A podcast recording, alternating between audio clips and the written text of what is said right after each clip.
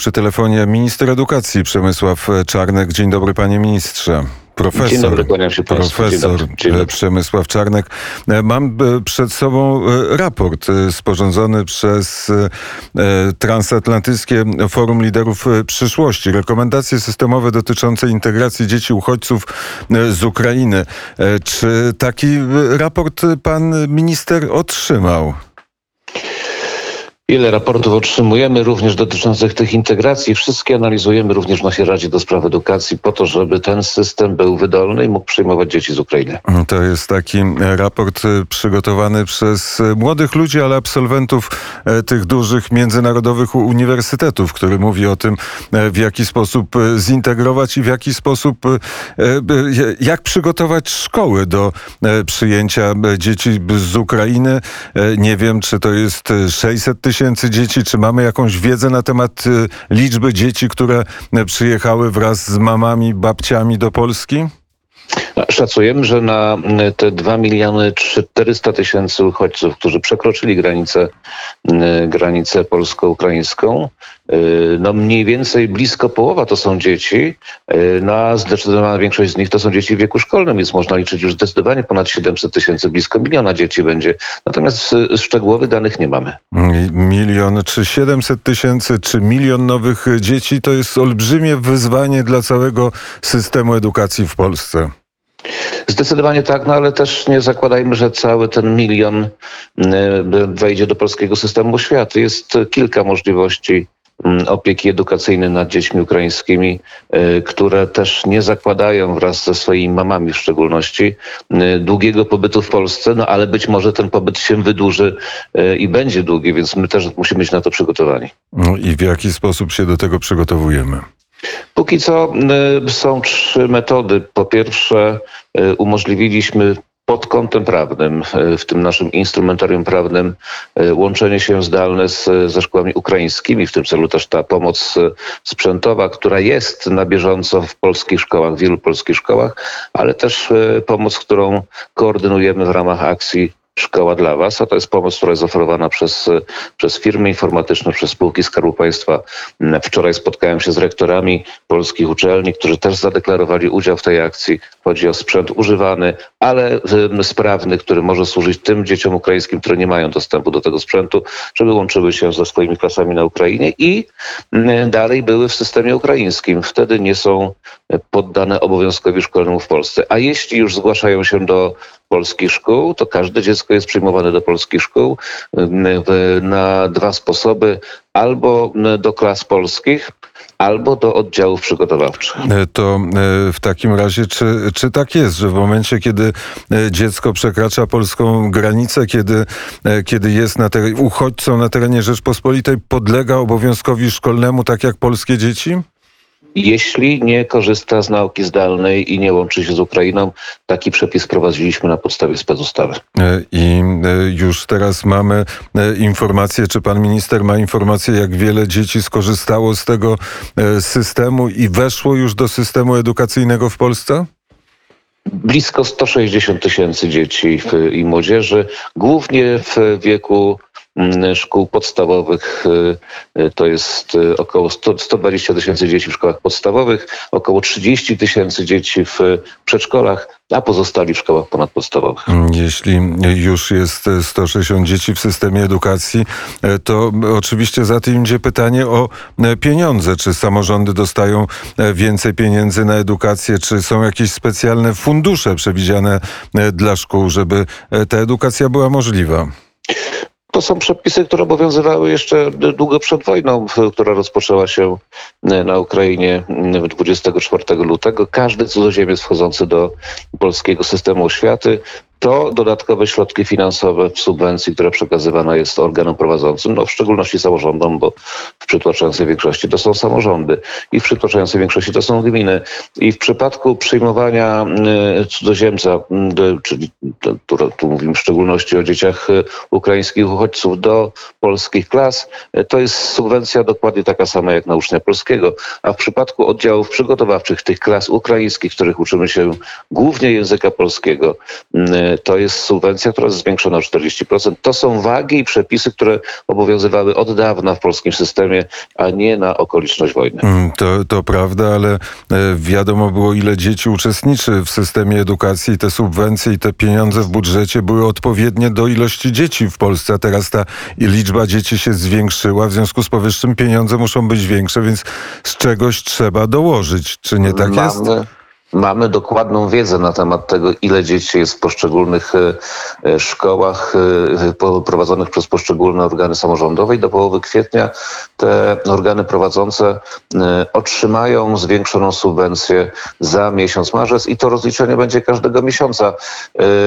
To są środki, które powtarzam, są przewidziane w przepisach prawa na długo jeszcze przed rozpoczęciem wojny na Ukrainie. Natomiast siłą rzeczy, jeśli milion dzieci miałoby wejść do polskiego systemu i pozostać nim przez rok, no to koszty są ogromne i te koszty przedstawiamy na bieżąco również naszym partnerom w Unii Europejskiej. Rozmawiam z panią komisarz Gabriel, komisarz do spraw edukacji, rozmawiam z ministrami edukacji w, we wszystkich krajach członkowskich Unii Europejskiej. Jeszcze za chwilkę będę rozmawiał również z panem ministrem edukacji Francji. Francja ma prezydencję, więc to też ważne, żeby e, Francuzi wiedzieli dokładnie, jakie koszty są związane z wejściem ukraińskich uchodźców do polskiego systemu oświaty. Bo takiego e, wyzwania właściwie przed żadnym systemem edukacji nie było. Czy pan e, minister i Polska jest zwolennikiem e, klas mieszanych, takiej szybkiej integracji do polskiego systemu edukacyjnego dzieci, ukraińskich dzieci czy też jakoś inaczej? Rozmawiam wielokrotnie już z panem ministrem edukacji e, e, i oświaty, oświaty i nauki Ukrainy, panem ministrem Szkarletem. Wczoraj rozmawiałem z jego przedstawicielem, z przedstawicielką, panią profesor, która była na spotkaniu konferencji rektorów akademickich szkół polskich. My musimy być niezwykle elastyczni i my nie jesteśmy po to, żeby wchłaniać e, ukraińskie dzieci do polskiego systemu oświaty, tylko zaopiekować się nimi tymczasowo na czas, kiedy one z przymusu znajdują znajdują się na terenie Rzeczypospolitej Polskiej.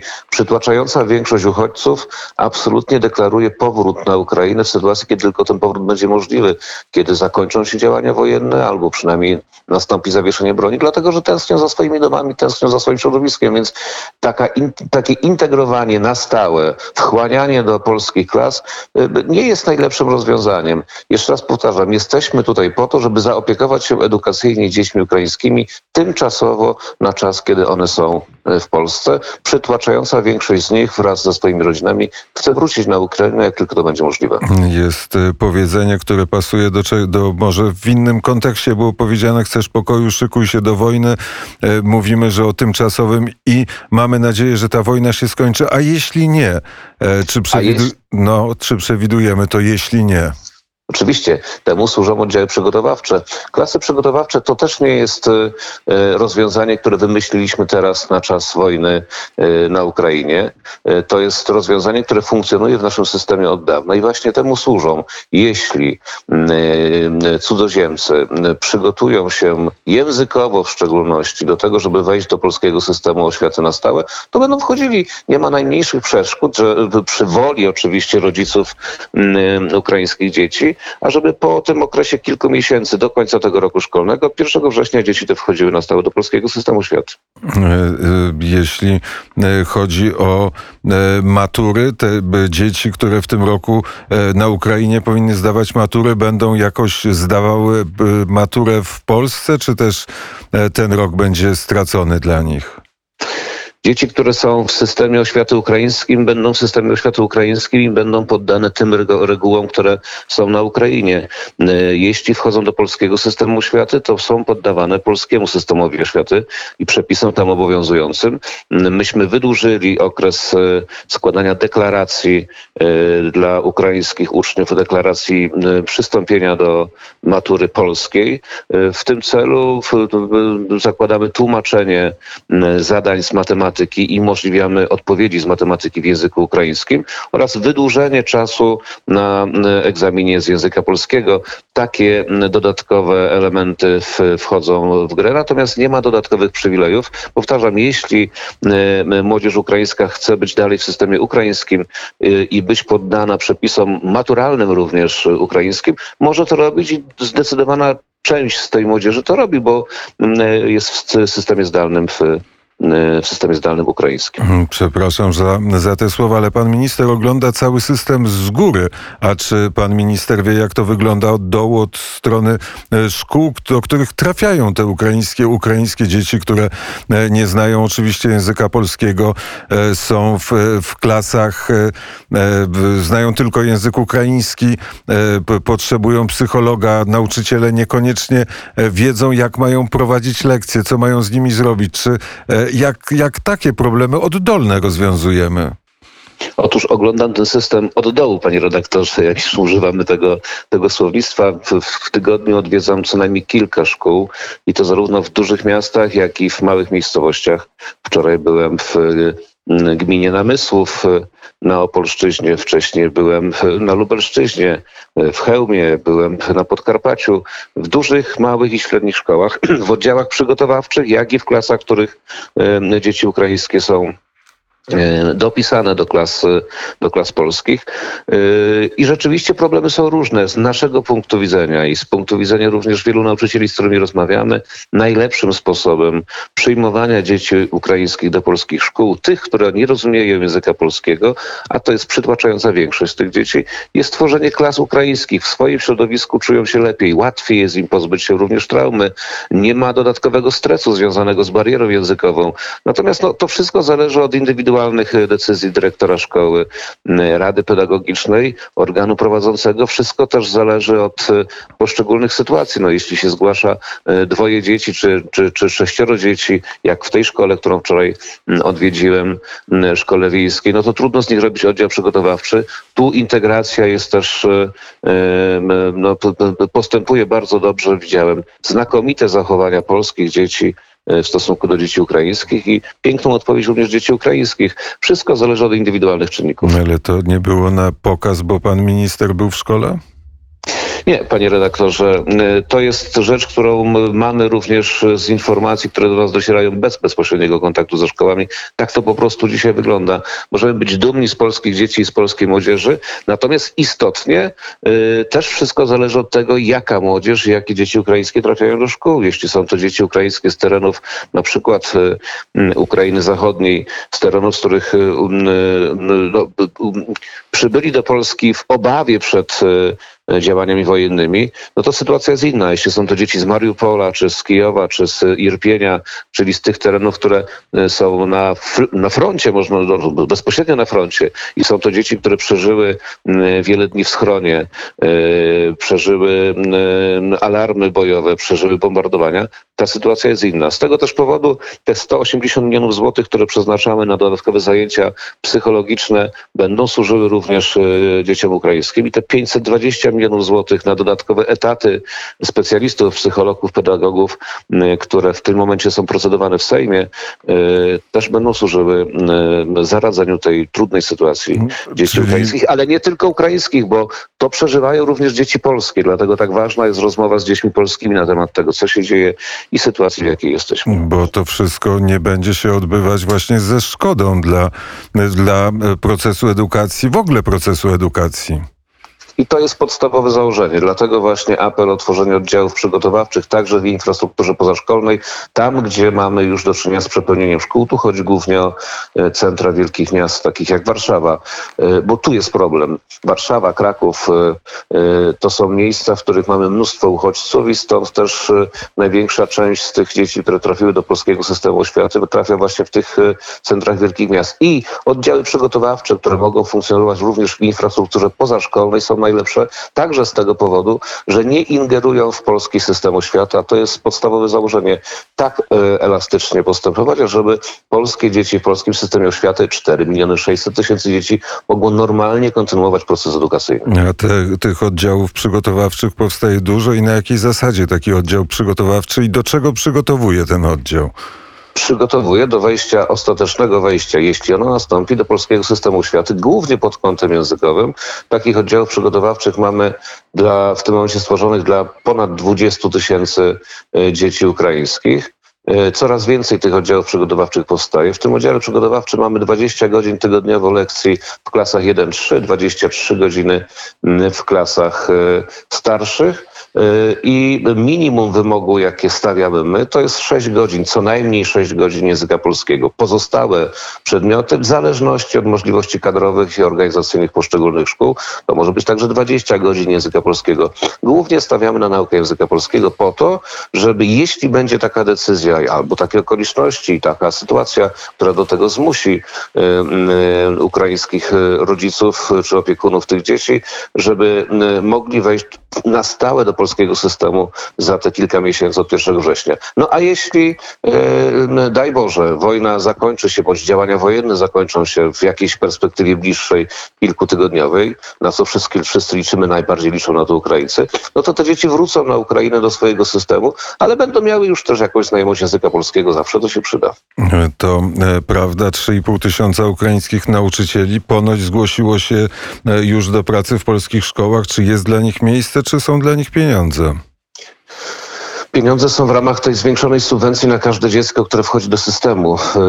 Yy, I to są pieniądze, jak powiedziałem, w oddziałach przygotowawczych, przygotowawczych zwiększone o 40%, z myślą również o tych kosztach, które towarzyszą tworzeniu oddziałów przygotowawczych. Tak, 3,5 tysiąca nauczycieli wypełniło formularz, który udostępniliśmy na stronie internetowej Ministerstwa Edukacji i Nauki, na stronach kuratoriów oświaty yy, i oni trafiają do polskiego systemu głównie w charakterze pomocy nauczycielskiej, pomoc nauczycielskiej nauczyciela y, to nauczyciel, który działa w klasie przygotowawczej w szczególności i służy głównie y, y, no, swoimi umiejętnościami językowymi. No, siłą rzeczy do tego potrzebna jest minimalna znajomość języka polskiego. Większość z tych nauczycielek głównie, które przyszły do Polski, języka polskiego nie zna. W związku z tym uruchomiliśmy także kurs, przyspieszony kurs podstaw języka polskiego prowadzony przez Ośrodek Rozwoju Edukacji. Przez tylko trzy dni pierwsze zgłosiło się na ten kurs tysiąc osób. I to wszystko się dzieje w porozumieniu z ministrem edukacji ukraińskim. Dokładnie tak. Wszystko się dzieje w porozumieniu z ministrem edukacji ukraińskim i z zapewnieniem strony polskiej dla strony ukraińskiej, że zarówno w szkolnictwie podstawowym, ponadpodstawowym, jak i w szkolnictwie wyższym 450 e, e, osób, 450 studentów ukraińskich zgłosiło chęć e, kontynuowania studiów na polskich uczelniach wyższych. To wszystko się dzieje po to, raz jeszcze powtarzam, żeby zaopiekować się tymi dziećmi i tą młodzieżą na czas, kiedy one przymusu, wojennego przymusu są w Polsce, no a nie po to, żeby wchłaniać e, dzieci młodzież ukraińską na stałe do polskiego systemu. Ale e, jednocześnie e, nauczyć języka polskiego na ile się da i pokazać trochę. Zresztą myślę, że tą kulturę polską pokazujemy uchodźcom na co dzień od samej granicy, a naukowcy z Ukrainy, którzy też uciekają, uciekają, przyjeżdżają do Polski, szczególnie panie, panie doktor, panie profesor, co się z nimi dzieje? Czy jest jakieś miejsce w systemie e, naukowym polskim dla nich? Jest w systemie naukowym polskim dla nich miejsce, jest otwartość uczelni. Wczoraj tych e, kilkudziesięciu rektorów, których miałem zaszczyt e, spotkać we Wrocławiu na mm, prezydium konferencji rektorów akademickich szkół polskich, e, dokładnie przedstawiało tą sytuację. Jest zainteresowanie również ze strony naukowców ukraińskich. No zdecydowanie mniejsze niż oczywiście w, w szkolnictwie podstawowym ponadpodstawowym, bo tu mówimy o kilkudziesięciu osobach na razie, bo też trzeba no, zrozumieć uchodźców uchodźców. Oni są w sytuacji takiego zawieszenia i oczekiwania, wyczekiwania na to, co się będzie działo w kolejnych tygodniach i dopiero wtedy będą podejmować decyzje stałe co do mm, wejścia do systemu nie. Rozmawialiśmy też z przedstawicielką pana ministra wczoraj we Wrocławiu, e, pokazując naszą elastyczność, ale też e, e, sugerując pewną elastyczność po stronie ukraińskiej. To już zależy od przepisów strony ukraińskiej, w jaki sposób są traktowani pod kątem prawnym, pod względem prawnym zarówno studenci, jak i naukowcy, którzy opuszczają Ukrainę i wstępują do naszego systemu. Wydaje się, że ta elastyczność po tamtej stronie też powinna być większa, żeby umożliwić swobodniejszą decyzję w tym zakresie naukowcom ukraińskim i studentom ukraińskim. A co do kultury polskiej, e, od czego pan redaktor zaczął to ostatnie pytanie, to rzeczywiście jest sytuacja absolutnie wyjątkowa. To się dostrzega we, we szkołach i to tłumaczymy ja i moi współpracownicy Państwo wiceministrowie na wszystkich spotkaniach, wielu spotkaniach, które w szkołach mamy, tłumaczą również kuratorzy oświata, oświaty. To jest moment absolutnie historyczny. Tworzą się nowe relacje polsko-ukraińskie i twórcami tych nowych relacji polsko-ukraińskich są polskie dzieci w polskich szkołach yy, i polska młodzież w polskich szkołach, no, która świetnie podchodzi do swoich Jeszcze, ukraińskich i kolegów. jeszcze dodajmy do tego e, rodziców i babcie, które, e, które w, w, w domu też mówią o tym, należy pomagać Ukraińcom, należy, należy zrobić wszystko, żeby byli dobrze w Polsce przyjęci. A też świetnie odpowiadają I na to dziadkom, Ukraińcy. zapomniałem o dziadkach, Dokładnie, przepraszam. Zapomnieliśmy o dziadkach. A też świetnie na to po- odpowiadają Ukraińcy, te mamy, te babcie, ci opiekunowie, którzy przyjeżdżają z tymi dziećmi z Ukrainy i widzą dokładnie, jak to wygląda. Stąd twierdzę, że to jest początek rzeczywiście nowej historii e, relacji polsko-ukraińskich, której e, twórcami są w szczególności polskie dzieci, polska młodzież w polskich szkołach. Nie, nie ma tego złego, co by na dobre nie wyszło. Tak, no zawsze można odnajdywać również e, pewne mm, pozytywy w każdej sytuacji i wykorzystać każdą sytuację po to, żeby wydobyć z niej dobro. Powiedział pan, że był pan na e, konferencji e, rektorów. E, Czy, czy wewnątrz tych uniwersytetów nadal jest, jest PiS, PO, czy nadal są te podziały polityczne? Czy też to, co się teraz wydarzyło, zmniejszyło dawkę, że tak powiem, cze, z- złego jadu na terenie uniwersytetów? No, Ale ja nie widzę jakiegoś złego jadu w tym e, samym tylko fakcie, że są jakieś ugrupowania polityczne i że są Ja w tym też nie demokratycznym- widzę złego w demokratycznym państwie. Tak, tak, w demokratycznym państwie każdy ma prawo do swoich również poglądów politycznych. Na tym polegają również wolności i prawa polityczne obywateli. Natomiast istotnie spory na tym tle wydają się dużo, m, dużo łagodniejsze. Wczoraj w, na tym spotkaniu z rektorami, m, z prezydium konferencji rektorów akademickich szkół polskich absolutnie najmniejszych sporów na tle politycznym nie było. E, To był nieudolny wstęp dziennikarski do pytania o politykę. E, Po prostu e, wypowiedzi marszałka Senatu Donalda Tuska, czy wypowiedź Grzegorza Schetyny, która, która jest zacytowana w Interii. Pan prezes Kaczyński potrafi tylko straszyć. Tak, tak ta wypowiedź się zaczyna. Teraz straszy wojną, bo nic innego nie potrafi. I jak pan minister podchodzi do tych wypowiedzi, do tego cyklu wypowiedzi, e, nowego, nowej odsłony cyklu wypowiedzi e, polityków opozycji, w szczególności Platformy Obywatelskiej? No, nic nowego niestety, można się było tego spodziewać. Ta tak zwana jedność y, z tamtej strony trwała kilkanaście dni. No a wypowiedź pana marszałka Grodzkiego jeszcze w języku ukraińskim i szkalująca państwo polskie jako takie jest po prostu wstydem dla nas wszystkich i powinna być powodem do natychmiastowej dymisji tego człowieka. E, Ale żeby była dymisja, sam się nie poda do dymisji, bo widocznie ma wsparcie, że to jest cała linia, nowa linia e, strategiczna opozycji do tego, w jaki sposób mówić na temat e, Prawa i Sprawiedliwości premiera Mateusza Morawieckiego czy Jarosława Kaczyńskiego. Na temat premiera Mateusza Morawieckiego, Jarosława Kaczyńskiego czy Prawa i Sprawiedliwości w wewnętrznych relacjach można mówić wszystko, co jest y, dostępne i możliwe w warunkach demokratycznych. Natomiast trzeba zwrócić uwagę na nieprzekraczanie pewnych granic, y, w których, y, których przekroczenie powoduje szkalowanie już nie Mateusza Morawieckiego, Jarosława Kaczyńskiego, czy Prawa i Sprawiedliwości, czy Przemysława Czarnka, tylko państwa polskiego, a z takimi wypowiedziami antypaństwowymi, antypolskimi, a nie antypisowskimi mamy do czynienia z tamtej strony i wydaje się, że wszyscy powinniśmy to dostrzec. Y, To są absolutnie nieodpowiedzialne, powtarzam, antypolskie zachowania. I co z nimi zrobić? Szkalować, y, podkreślać, wy- wy- wydobywać na światło dzienne i pokazywać, jak nieodpowiedzialną mamy opozycję.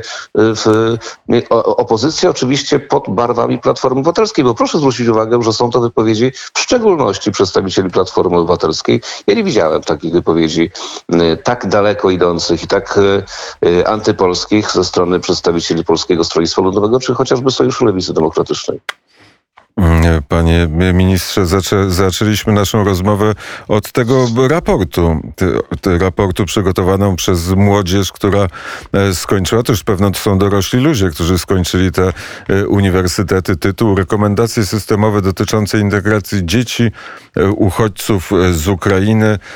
Ten raport, panie ministrze, mam nadzieję, że trafi kiedyś na pana biurko. I będzie przedmiotem również y, prac Rady do Spraw Edukacji Uchodźców, której kolejne posiedzenie w przyszłym tygodniu. Bardzo e, serdecznie e, dziękuję za rozmowę. Dziękuję, kłaniam się Państwu. Przemysław Czarnek, minister edukacji, e, był gościem poranka wnet.